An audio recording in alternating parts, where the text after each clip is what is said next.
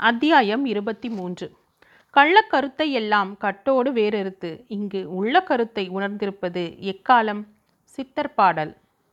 ஒரே கரும்பின் ஒரு பகுதி இனிப்பாகவும் மற்றொரு பகுதி உப்பாகவும் இருக்கின்ற மாதிரி மனிதர்க்குள்ளும் நல்லதும் கெட்டதும் ஆகிய பல்வேறு சுவைகளும் வெவ்வேறு உணர்ச்சிகளும் கலந்து இணைந்திருக்கின்றன. எல்லா கணுக்களுமே உப்பாக இருக்கின்ற ஒரு வகை கரும்பு உண்டு. அதற்கு பேய் கரும்பு என்று பெயரிட்டிருக்கிறார்கள். இந்த கரும்பு போலவே தோற்றம் இருக்கும். ஆனால் கரும்பின் இனிமை சுவைதான் இராது. பெரிய மனிதர்களைப் போல் தோன்றிக்கொண்டு பெருந்தன்மை சிறிதுமில்லாத கயவர்களாக கொடியவர்களாய் வாழும் மனிதர்கள் சிலர் நல்ல அரிசியில் கல் போல சமூகத்தில் கலந்திருக்கின்றார்கள். இவர்கள் வெளித்தோற்றத்திற்கு கரும்பு போல் தோன்றினாலும் உண்மையில் சுவை வேறுபடும் பேய்க்கரும்பு போன்றவர்கள்தான். கிராமத்தில் இருந்து தன்னோடு மதுரைக்கு வந்த அந்த பெரிய மனிதரின் சுய உருவம் புரிந்த போது அரவிந்தனுக்கு உள்ளம் கொதித்தது. உள்ளக்கருத்தை ஒன்றும் கள்ளக்கருத்து ஒன்றுமாக வாழ்ந்து ஏமாற்றி பிழைக்கும் இத்தகைய கொடியவர்களை உலகம் உணர்ந்து கருவறுக்கும் காலம் என்று வரப்போகிறது என்று குமுறினான் அவன். அந்த ஆளை முதலிலேயே சரியாக புரிந்து கொள்ளாமல் போனதற்காக தன்னை நொந்து கொண்டான். புத்தகங்களை படித்து அறிந்து கொள்ளும் ஞானம் மட்டும் இந்த நூற்றாண்டின் வாழ்க்கைக்கு போதாது. மனிதர்களை படித்து அறிந்து கொள்ளும் ஞானம்தான் இந்த காலத்திற்கும் சமுதாய வாழ்வில் வெற்றி பெறுவதற்கு சரியான கருவியாக இருக்கிறது. காரணம் ஒவ்வொரு மனிதனும் குழப்பங்கள் நிறைந்த ஒரு புத்தகமாக இருக்கிறான். படித்து புரித்து கொள்வது அருமையாக இருக்கிறது. அரவிந்தனும் அந்த முதியவரும் மதுரையை அடைந்தபோது மாலை மூன்றரை மணி இருக்கும். கிராமத்தில் இருந்து புறப்படும் போது ரயிலில் மூன்றாம் வகுப்புக்கான பயணச்சீட்டு வாங்கி கொண்டிருந்தான் அரவிந்தன். அவர் முதல் வகுப்புக்கான பயணச்சீட்டு வாங்கி கொண்டிருந்தார். அவனையும் முதல் வகுப்புக்கு வர சொல்லி வற்புறுத்தினார். சீச்சி பட்டிக்காட்டு கும்பல் புலிமூட்டை மாதிரி அடைந்து கிடக்குமே மூன்றாம் வகுப்பு பெட்டியில் நிற்கக்கூட இடம் இருக்காது. அந்த டிக்கெட்டை இப்படி கொடு திருப்பி கொடுத்துவிட்டு முதல் வகுப்பாக மாற்றிக்கொண்டு வருகிறேன். இரண்டு பேரும் பேசிக்கொண்டே போகலாம் என்றார். அதனால் என்ன? பரவாயில்லை. எனக்கு முதல் வகுப்பில் பயணம் செய்து பழக்கம் கிடையாது. நீங்கள் முதல் வகுப்பில் வாருங்கள். நான் மூன்றாம் வகுப்பிலேயே வருகின்றேன். மதுரையில் இறங்கினதும் சந்திப்போம் என்று அவரை மறுத்துவிட்டு விலகிச் செல்ல முயன்றான் அரவிந்தன். அவர் விடவில்லை. பழக்கமில்லையாவது? ஒன்றாவது தம்பி? புது சொத்து எல்லாம் வந்திருக்கிறது. பணக்காரனாய் இருக்கிறாய். ஸ்டேட்டஸ் குறைந்தாற்போல் நடந்து கொள்ளலாமா? இந்த காலத்தில் புகழும் கௌரவமும் சும்மா வந்து விடாது பணத்தை முதலீடாக வைத்துக்கொண்டு அவற்றையெல்லாம் சம்பாதிக்க வேண்டும் அப்பனே. ஒரு தினுசாக சிரித்தவாறே கண்களை சிமிட்டிக் கொண்டே அவனை நோக்கி இப்படி சொன்னார் அவர். அவருடைய இந்த சொற்கள் அரவிந்தனின் செவியில் கீழ்மை பம் பண்பின் ஒரே குரலாக ஒலித்தன. இத்தனை வயதான மனிதர் இவ்வளவு அனுபவங்களையும் பெற்று முதிர்ந்த நிலையில் பேசுகின்ற பேச்சா இது? வாழ்க்கையை பற்றி எவ்வளவு கீழ்த்தரமாக முடிவு செய்திருக்கிறார்? பல பேருக்கு வழிகாட்டியாக விளங்க வேண்டிய ஒரு மனிதர் இப்படியா பேசுவது? என்று வருந்தினான் அரவிந்தன். செல்வத்தை முதலீடாக வைத்துக்கொண்டு போலியான வழியில் புகழும் கௌரவமும் ஈட்ட முடிகின்ற காலமாக இது இருந்த போதிலும் அவரை போன்ற பொறுப்புள்ள ஒருவர் அதை பொன்மொழி போல் எடுத்து திருவாய் மலர்ந்தருளியதுதான் அவனுக்கு பிடிக்கவில்லை. அந்த மனிதன் மேல் அவனுடைய மனம் கொண்டிருந்த மதிப்பில் ஒரு பகுதி குறைந்து விட்டது. ஆனாலும் அவர் அவனை மூன்றாம் வகுப்பில் பயணம் செய்ய விடவில்லை. வலுக்கட்டாயமாக அவனது பயணச்சீட்டை பறித்து கொண்டு போய் முதல் வகுப்பாக மாற்றிக்கொண்டு வந்தார். அவன் மிக கண்டிப்போடு மறுக்க முயன்றான். முடியவில்லை. கையை பிடித்து இழுத்து கொண்டு போய் முதல் வகுப்பு பெட்டியில் தம் அருகில் உட்கார வைத்து கொண்டு விட்டார். வண்டியும் புறப்பட்டு விடவே அவன் அங்கேயே இருக்க வேண்டியதாக போயிற்று. ரயிலின் இருபுறமும் பசுமையான வெற்றிலை கொடிக்கால்கள் நகர்ந்தன. நான் என்னப்பா செய்வது? பேச்சு துணைக்கு வேறு ஆள் இல்லை. தனியாக போவதற்கு என்னவோ போலிருக்கிறது. உன் கொள்கையை பலாத்காரமாக மாற்றிவிட்டேனே என்று என்மேல் வருத்தப்பட்டு கொள்ளாதே என்று சிரித்து மழுப்ப முயன்றார் அந்த கிழவர். பதுங்கி பம்மி பாய வருகின்ற காலத்தில் வேங்கை புலியின் முகத்தில் தோன்றுகின்ற தந்திரமும் குரூரமும் இணைந்த சாயலை கண்டிருந்தால் அந்த கிழவரின் முகத்தை காண வேண்டிய அவசியமில்லை. அதே சூழ்ச்சிகளையோடு கூடிய முகம்தான் அவருக்கு வாய்த்திருந்தது. மதுரையில் அவரோடு நெருங்கி பழகுகின்ற வாய்ப்பு அரவிந்தனுக்கு ஏற்பட்டிராவிட்டாலும் அவரை பற்றி நிறைய கேள்விப்பட்டிருந்தான். சிறுவயதிலிருந்தே ஊர் உறவுகளிலிருந்து விலகி அனாதை வாழ்க்கை வாழ்ந்து விட்டதனால் அவனுக்கு தன்னோர் ஆட்களிடம் பழக்கமே இல்லை. அதிலும் இப்போது முதல் வகுப்பில் அவனோடு வந்து கொண்டிருக்கின்ற இந்த மனிதர் சிறுவயதிலேயே ஊரை விட்டு நாட்டை விட்டு பர்மாவுக்கு போய் வட்டிக்கடை வைத்து பணம் திரட்டி கொண்டு திரும்பி வந்தவர். திரும்பி வந்தபின் கிராமத்துக்கு போகாமல் பலவிதமான வாழ்க்கை வசதிகளுக்காக மதுரையிலேயே பங்களா கட்டிக்கொண்டு குடியேறிவிட்டார் அவருடைய சொந்த பெயரை சொன்னால் மதுரையில் தெரியாது. பர்மாக்காரர் என்றால் நன்றாக தெரியும். வாலிப வயது முடிந்து நடுத்தர பருவத்தை கடந்து முதுமையை எட்டப்போகின்ற தருணத்தில் வினோதமான விதத்தில் அவர் பர்மாவிலிருந்து திரும்பியிருந்தார். வட்டிக்கடை வைத்து சேர்த்த பணமும் பகட்டும் வாழ்ந்து சோ- சோர்ந்திருந்த முதுமையும் மட்டுமின்றி பச்சை கிளி போல் எழில் கொஞ்சம் பர்மிய பெண் ஒருத்தியையும் சேர்த்து கொண்டு வந்திருந்தார் அவர். பர்மாவுக்கு போகும்போது ஒற்றைக்கட்டையாக போனவர் அவர். அதற்காக எப்போதும் ஒற்றைக்கட்டையாக இருக்க வேண்டுமா என்ன? சந்தர்ப்பங்களும் ஆசைகளும் அருகருகே நெருங்குகின்ற போது எத்தனையோ நினைவுகள் தானாகவும் எளிதாகவும் நிறைவேறி விடுகின்றன. உள்ளத்தை பித்துக்கொள்ளச் செய்யும் வனப்பு வாய்ந்த பர்மிய பெண்களின் அழகில் மயக்கமும் சபலமும் கொண்டு எங்கிய நாட்கள் அவருடைய பர்மா வாழ்வில் அதிகமானவை. கடைசியில் தாயகம் திரும்புவதற்கு முந்தின ஆண்டில் அவருடைய ஆசை நிறைவேறிவிட்டது. தம்முடைய வயதில் மூன்றில் ஒரு பங்கு வயது கூட ஆகாத ஒரு பர்மிய பெண்ணை அவர் மணந்து கொண்டார். அனுமதியும் பெற்று தம்மோடு இந்தியாவுக்கு அழைத்து வந்து விட்டார். விளையாடுவதற்கு பிரியமான பொம்மை கார் வாங்கி கொண்டு வந்தது போல் களிப்புடன் வந்தார். கொள் கொள்ள குறையாத செல்வத்தையும் கொள்ளை அழகு கொஞ்சும் மனைவியையும் இட்டுக்கொண்டு மதுரை திரும்பிய பின் அவருக்கு வாழ்க்கையில் பெரிய பெரிய யோகங்கள் அடித்தன. பொது வாழ்வில் பல நண்பர்களும் சங்கங்களும் சேர்ந்து அவரை பெரிதுபடுத்தினர் பிரமுகராக்கினர். செல்வாக்கும் புகழும் அரசியலுக்கு அழைத்தன அதிலும் நுழைந்து பதவியும் பகட்டுமாக வாழ்ந்தார் பர்மாக்காரர். மதுரையில் வையை நதியின் வடகரையில் தல்லாக்குளம் கொக்கிக்குளம் முதலிய கலகலப்பான பகுதிகளில் இருந்து ஒதுங்கி புதூருக்கு அப்பால் அழகர் கோவில் போகின்ற சாலை அருகே அரண்மனை போல் பங்களா கட்டிக்கொண்டார் பங்களா என்றால் சாதாரணமான பங்களா இல்லை அது. ஒன்றரை ஏக்கர் பரப்புக்கு காடு போல் மாமரமும் தென்னை மரமுமாக அடர்ந்த தோட்டம். பகலிலே கூட வெயில் நுழையாமல் தன்னிழல் பரவும் அந்த இடத்தில் தோட்டத்தைச் சுற்றி பழைய காலத்து கோட்டை சுவர் போல பெரிய காம்பவுண்ட் சுவர். இவ்வளவும் சேர்ந்து அதை ஒரு தனி எஸ்டேட் ஆக்கியிருந்தன. அந்த பகுதிக்கு பர்மாக்காரர் எஸ்டேட் என்று பெயரே ஏற்பட்டுவிட்டது. மகள் வயதில் மனைவியும் கை நிறைய செல்வமுமாக அந்த கிழவர் பர்மாவிலிருந்து வந்து இறங்கிய போது பார்க்கிறவர்களுக்கு வேடிக்கையாகவும் கேலியாகவும் இருந்தது உண்மைதான். ஆனால் பணம் என்பது ஒரு பெரிய பக்கபலமாக இருந்து அவரை மதிக்கவும் பெரிய மனிதராக எல்லோரும் அங்கீகரித்து கொண்டு போவதற்கும் உதவி செய்தது. அதனால் வளர்ந்து வளம் பெற்றிருந்தார் அவர். அவரை பற்றி அரவிந்தன் அறிந்திருந்தவை இவ்வளவுதான். சிற்றப்பாவின் கேதத்துக்கு உறவு முறை கருதி பர்மாக்காரர் வந்து போகிறாரா? அல்லது பணக்காரருக்கு பணக்காரர் என்ற முறையில் விட்டு கொடுக்க கூடாது என்பதற்காக வந்தாரா என்று நினைத்து வியந்தான் அரவிந்தன். முதல் நாள் மயானத்திலிருந்து திரும்பும்போது பர்மாக்காரர் தன்னிடம் பூரணி தேர்தல் நிற்கப் போவது பற்றி அனுதாபத்தோடு எச்சரித்ததும் மீனாட்சி சுந்தரத்தை பற்றி விசாரித்ததும் இயல்பான நல்லெண்ணத்தினால்தான் என்று சாதாரணமாக எண்ணியிருந்தான் அவன். பர்மாக்காரருடைய கீழ்மைத்தனமான பேச்சுகளும் வயது வந்த முதுமைக்கும் பொறுப்புக்கும் பொருந்தாமல் அடிக்கடி அவர் கண்களை சிமிட்டி குறும்பு செய்வதுதான் அவனுக்கு பிடிக்கவில்லையே ஒழிய அவர் கெட்டவராகவும் பயங்கரமான சூழ்ச்சிக்காரராகவும் இருப்பார் என்று அவன் நினைக்க கூட இல்லை. அவருடைய முகத்துக்குத்தான் புலியின் கலை இருந்தது. இரண்டு இதழோரங்களிலும் கடைவாய்ப்பல் நீண்டிருப்பதன் காரணமாக எத்தனையோ சாது மனிதர்களுக்கு கூட இப்படி புலிமுகம் இருப்பதை அரவிந்தன் கண்டிருக்கின்றான். எனவே சிந்தித்து பார்த்த பின் அது கூட அவனுக்கு பெரிய தப்பாக படவில்லை. ரயில் பயணத்தின் போது கூட அவர் அவனிடம் நெருக்கமாகவும் அன்பாகவும் தான் நடந்து கொண்டார்.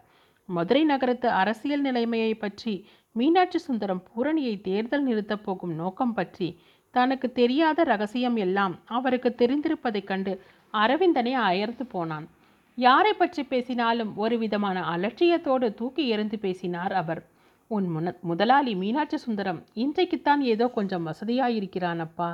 இந்த ப்ரெஸ் வைக்கிறதுக்கு முன்னாலே சண்முகம் மில்ஸ்னு ஒரு மில்லிலே நிறைய பங்கு வாங்கினான்.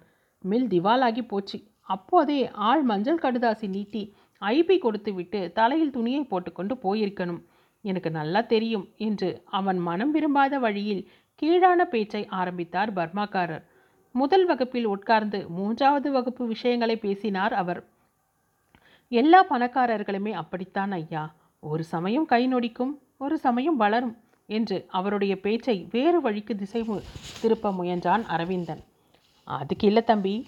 இந்த காலத்தில் ரொம்ப சின்ன வய ஆளுக்கு எல்லாம் வேகமாக மேலே வந்துட பார்க்குறாங்க இந்த பூரணிங்கிற பொண்ணு ஏதோ தமிழ் பிரசங்கம் மாதர் கழகம்னு பேர் வாங்கி நாலு பேருக்கு தெரிஞ்ச ஆளாயிடுது இதனோட அ- தகப்பன் அழகிய சிற்றம்பலம் கஞ்சிக்கு இல்லாமல் பஞ்சை பயலா மதுரைக்கு வந்தான்.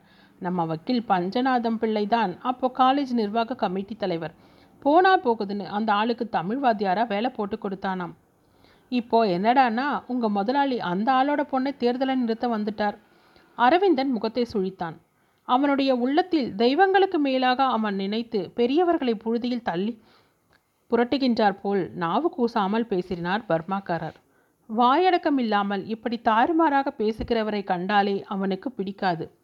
பிற உயிர்களை கொல்லாமல் இருப்பது மட்டும் சன்மார்க்கம் இல்லை பிறருடைய தீமையை பேசாமல் இருப்பது கொல்லாமையை காட்டிலும் உயர்ந்த சன்மார்க்கம் என்று நினைக்கின்றவன் அரவிந்தன். சிறிது சிறிதாக தமது பேச்சாலேயே அவனுடைய உள்ளத்தில் மதிப்பிழந்து கொண்டிருந்தார் பர்மாக்காரர். மதுரை நிலையத்தின் கலகலப்பின் இடையே புகுந்து ரயில் நின்றது. அவருடைய பர்மாக்காரர் மனைவியும் அவளுடன் அவருக்கு பிறந்தவளான ஒரே மகளும் நிலையத்துக்கு வந்திருந்தார்கள். அவர்களை அப்போதுதான் முதன் முதலாக பார்த்தான் அரவிந்தன். பர்மிய ரத்தமும் தமிழ் ரத்தமும் கலந்த அழகில் அவருடைய மகள் காண நன்றாக இருந்தாள். தமிழ்நாட்டு கோலத்தில் நிலவு முகமும் மயக்கும் விழிகளுமாக நின்றாள். ஆனால் அந்த பெண்ணின் தாய் மட்டும் மதுரைக்கு வந்து இத்தனை காலமான பின்னும் பர்மிய தோற்றமும் அதற்கேற்ற அலங்காரங்களும் மாறவில்லை. கவிதை உணர்வின் புனிதமான எழுச்சியோடு அவர்கள் தோற்றங்களை அரவிந்தன் பார்த்தானே தவிர வேறு விரசமான நினைவே இல்லை. அவன் மனத்துக்கு விரசமாக நினைக்கவும் தெரியாது. நம்ம உறவுக்கார பிள்ளையாண்டான் அரவிந்தன் என்று தங்கமான பெயர். இவனுடைய சிற்றப்பாவின் கேதத்துக்காகத்தான் நான் போயிருந்தேன் என்று பெண்ணுக்கும் மனைவிக்கும் அவனை அறிமுகப்படுத்தி வைத்தார். நான் என்னவோ பர்மாவில் போய் பணத்தை திரட்டி கொண்டு வரலான்னு போனேனப்பா. திரும்புகிற காலத்தில் இதோ இருக்கிறாளே இந்த பொல்லாதவள். என் மனத்தை கொள்ளையடித்து கொண்டு விட்டாள். நான் இந்த அழகியையே கொள்ளையடித்து இங்கு கூட்டிக் கொண்டு வந்து விட்டேனப்பா என்று மிகவும் நகைச்சுவையாக மனைவியை அவனுக்கு அறிமுகம் செய்தார். அப்போது அந்த பர்மிய நங்கை சற்றே தலை சாய்த்து சிவந்த முகம் மேலும் சிவக்க ஒரு நாண புன்னகை பூத்தாள். உலகத்து மகாகவிகளின் நளின எழில்கள் யாவும் அந்த பர்மிய நங்கையின் சிரிப்பில் போய் இணைந்து கொண்டனவோ எனும்படி அழகா இருந்தது அந்த சிரிப்பு. எனக்கு கோடைக்கானல் போக வேண்டும். இப்படியே பஸ் நிலையத்திற்கு போனால் நாலு மணிக்கு கோடைக்கானல் போகின்ற கடைசி பஸ் இருக்கிறது. நான் விடைபெற்றுக் கொள்கின்றேன். பதினாறாம் நாள் காலிய காரியத்திற்கு நீங்கள் கண்டிப்பாக வந்துவிட வேண்டும் என்று ரயில் நிலையத்திலிருந்தே பர்மாக்காரரிடம் விடை பெற்று கொண்டு கிளம்பிவிட முயன்றான் அரவிந்தன். ரயிலில் அவர் பேசிய பேச்சுக்களை கேட்ட பின்பு அவரிடமிருந்து விரைவில் கத்தரித்து கொண்டு புறப்பட்டால் போதுமென்று ஆகிவிட்டது அவனுக்கு. நீ ஏனப்பா பைத்தியக்கார பிள்ளையா இருக்கிறாய் இவ்வளவு தூரம் வந்தவன் வீட்டுக்கு வந்துவிட்டு போவாய் என்று நான் நினைத்து கொண்டிருக்கிறேன். கோடைக்கானலுக்கு நாளை காலையில் போகலாம் தம்பி. இப்போது வீட்டுக்கு வந்துதான் ஆக வேண்டும் என்றார் பர்மாக்காரர். அவருடைய மகளும் தந்தையின் பக்கம் பேசி அவனை வரச் சொல்லி வற்புறுத்தினாள். அரைகுறை தமிழ் சொற்களோடு கூடிய குயில் குரலில் அவருடைய பர்மிய மனைவியும் அவனை நோக்கி ஏதோ கூறினாள். பணமும் பக்கட்டும் உள்ளவர்களை தவிர வேறு ஆட்களை மதிக்காத அந்த பர்மாக்கார கிழவர் இன்று ஏன் இப்படி என்னிடம் ஒட்டிக்கொள்கிறார்? சிற்றப்பனின் சொத்துக்களுக்கு நான் வாரிசு ஆகப் போகிறேன் என்பதற்காகவா? அடடா பணமே உனக்கு இத்தனை குணமுண்டா? இத்தனை மனமுண்டா? என்று எண்ணிக்கொண்டான் அரவிந்தன். பர்மாக்காரருடைய சிரிப்பிலும் அழைப்பிலும் அன்பிலும் ஏதோ ஒரு அந்தரங்கமான நோக்கத்தின் சாயல் பதிந்திருப்பதை அவன் விளங்கி கொள்ள முயன்றான். அலாரம் வைத்த கடிகாரம் போல் நேரம் பார்த்து அளவு பார்த்து உள்நோக்கத்தோடு அவர் பழ சிரித்து பழகுகிறாரா? அந்த மனிதரை பற்றி நன்றாக புரிந்து கொண்டு வில விடுவதற்காகவும் அவருடைய வீட்டிற்கு போய் வருவதென்று முடிவு செய்து கொண்டு இணக்கம் தெரிவித்தான் அவன். ரயில் நிலைய வாயிலில் அவருடைய புதிய கார் பெரிதாக அழகாக நின்று கொண்டிருந்தது. எல்லோரும் ஏறிக்கொண்டதும் கார் புறப்பட்டது. நான் சொல்கிறது இதுதான் தம்பி. இது வரைக்கும் நீ எப்படியெல்லாமோ இருந்திருக்கலாம். இனிமேல் உனக்குன்னு ஒரு அந்தஸ்து வேணும். லட்ச ரூபாய் சொத்துக்கு வாரிசாகி இருக்கிறாய். அதுக்கு தகுந்த உறவு பழக்கம் எல்லாம் உண்டாகணும். அந்த மீனாட்சி அச்சக வேலையை நீ விட்டு விடலாம் என்கிறது என் அபிப்பிராயம். நீயே சொந்தத்தில் நாலு ப்ரெஸ் வைத்து நடத்துகிற வளமை உனக்கு வந்தாச்சு. இனிமேல் எதுக்கு அந்த பொறுக்கி பயல் வேலை? என்ன? நான் சொல்வது சரிதானே? என்று சொல்லிக்கொண்டே அவன் முகத்தை பார்த்தார் பர்மாக்காரர். அவன் கார் ஜன்னல் வழியாக வெளியே பார்த்து கொண்டிருந்தான். அவர் கூறியதை லட்சியம் செய்ததாகவே காட்டிக்கொள்ளவில்லை. கார் வையை பாலத்தின் மேல் சென்று கொண்டிருந்தது.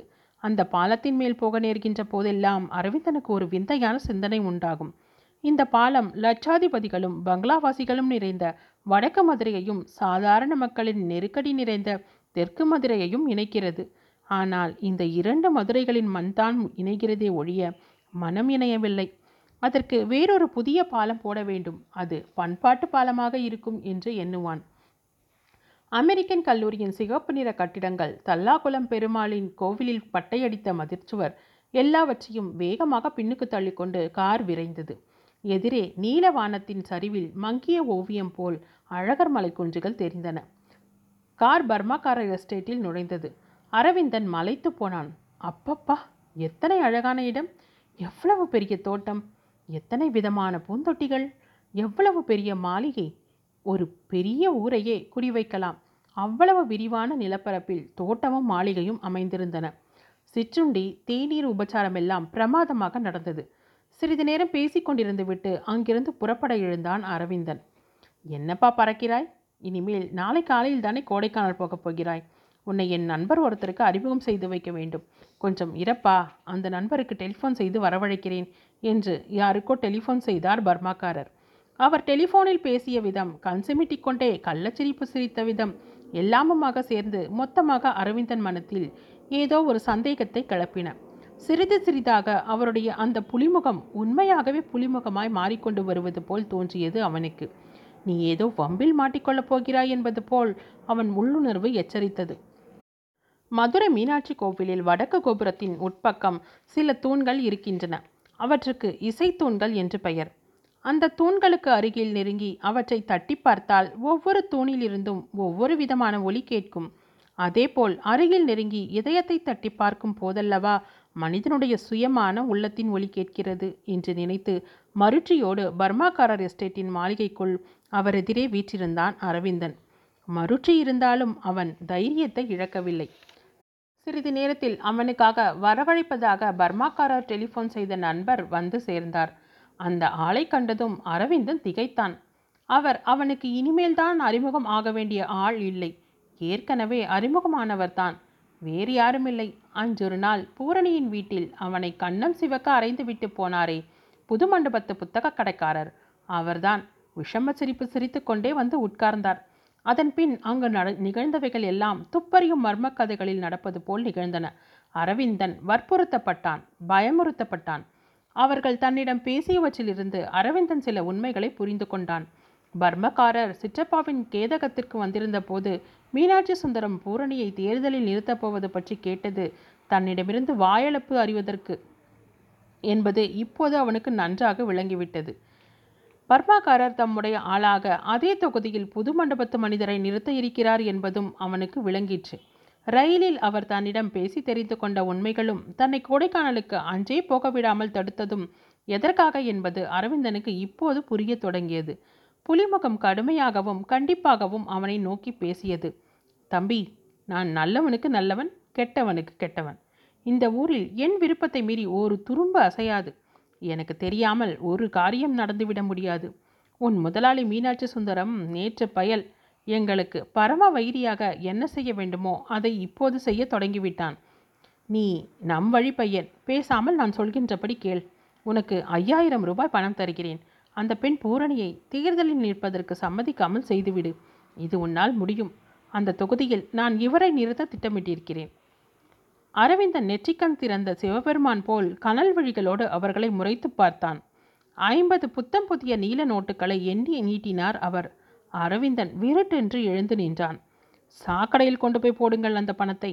இதன் நாற்றம் சாக்கடையை கூட அசுத்தமாக்கிவிடும் என்று கூப்பாடு போட்டுக்கொண்டே இடது புறங்கையால் நோட்டுக்கற்றையை அலட்சியமாக தட்டிவிட்டான் அவன். மின்சார விசிறியில் காற்று வேகத்தில் அவன் தட்டிவிட்ட புது நீல நோட்டுகள் சுழன்று பறந்தன. அவன் பணத்துக்கு பறக்கவில்லை. பணம் எடுக்க ஆளின்றி பறந்தது. அவர்கள் முகம் சிவக்க அவனை வெறித்து நோக்கினர். பர்மாக்காரரின் முகம் புலிப்பார்வையின் கடுமையில் அதிகமான இறுதி கடுமையை எய்தியது. புது மண்டபத்து மனிதரின் கண்கள் நெருப்பு கோலங்களாயின. இந்தப்பா பலராம் இந்த பையன் ஏதோ முறைத்து விட்டு போகிறான். நீ வந்து கொஞ்சம் பையனை கவனி என்று யாரையோ கூப்பிட்டார் பர்மாக்காரர். எழுந்து வெளியேறிவிட்ட அரவிந்தன் வாயிற்படி அருகில் இறங்கி உட்பக்கம் திரும்பி பார்த்தான். அறிவாள் நுனி போல் மீசையும் தடித்த உடம்புமாக கொழுத்த மனிதன் ஒருவன் உள்ளே இருந்து வந்தான். திரைப்படங்களிலும் கதைகளிலும் கண்டது வாழ்க்கையிலும் இப்போது வருவதை உணர்ந்தான் அரவிந்தன். பெரும் புள்ளிகள் இம்மாதிரி அடியாட்கள் வைத்திருப்பது பற்றி அவன் கேள்விப்பட்டதுண்டு. நெஞ்சின் வலிமைதான் பெரிது என நினைத்திருந்த அவன் முதல் முதலாக தன் வாழ்வில் உடம்பின் வலிமையை காட்டி போராட வேண்டிய சமயம் மிக அருகில் வந்து கொண்டிருப்பதை உணர்ந்தான். ஜிப்பாவின் கைகளை மேலே மடித்துவிட்டு கொண்டான். கவிதைகளையும் புரட்சி கருத்துக்களையும் எழுதிய கைகள் போருக்கு புடைத்து நின்றன. குறிஞ்சி மலரும்.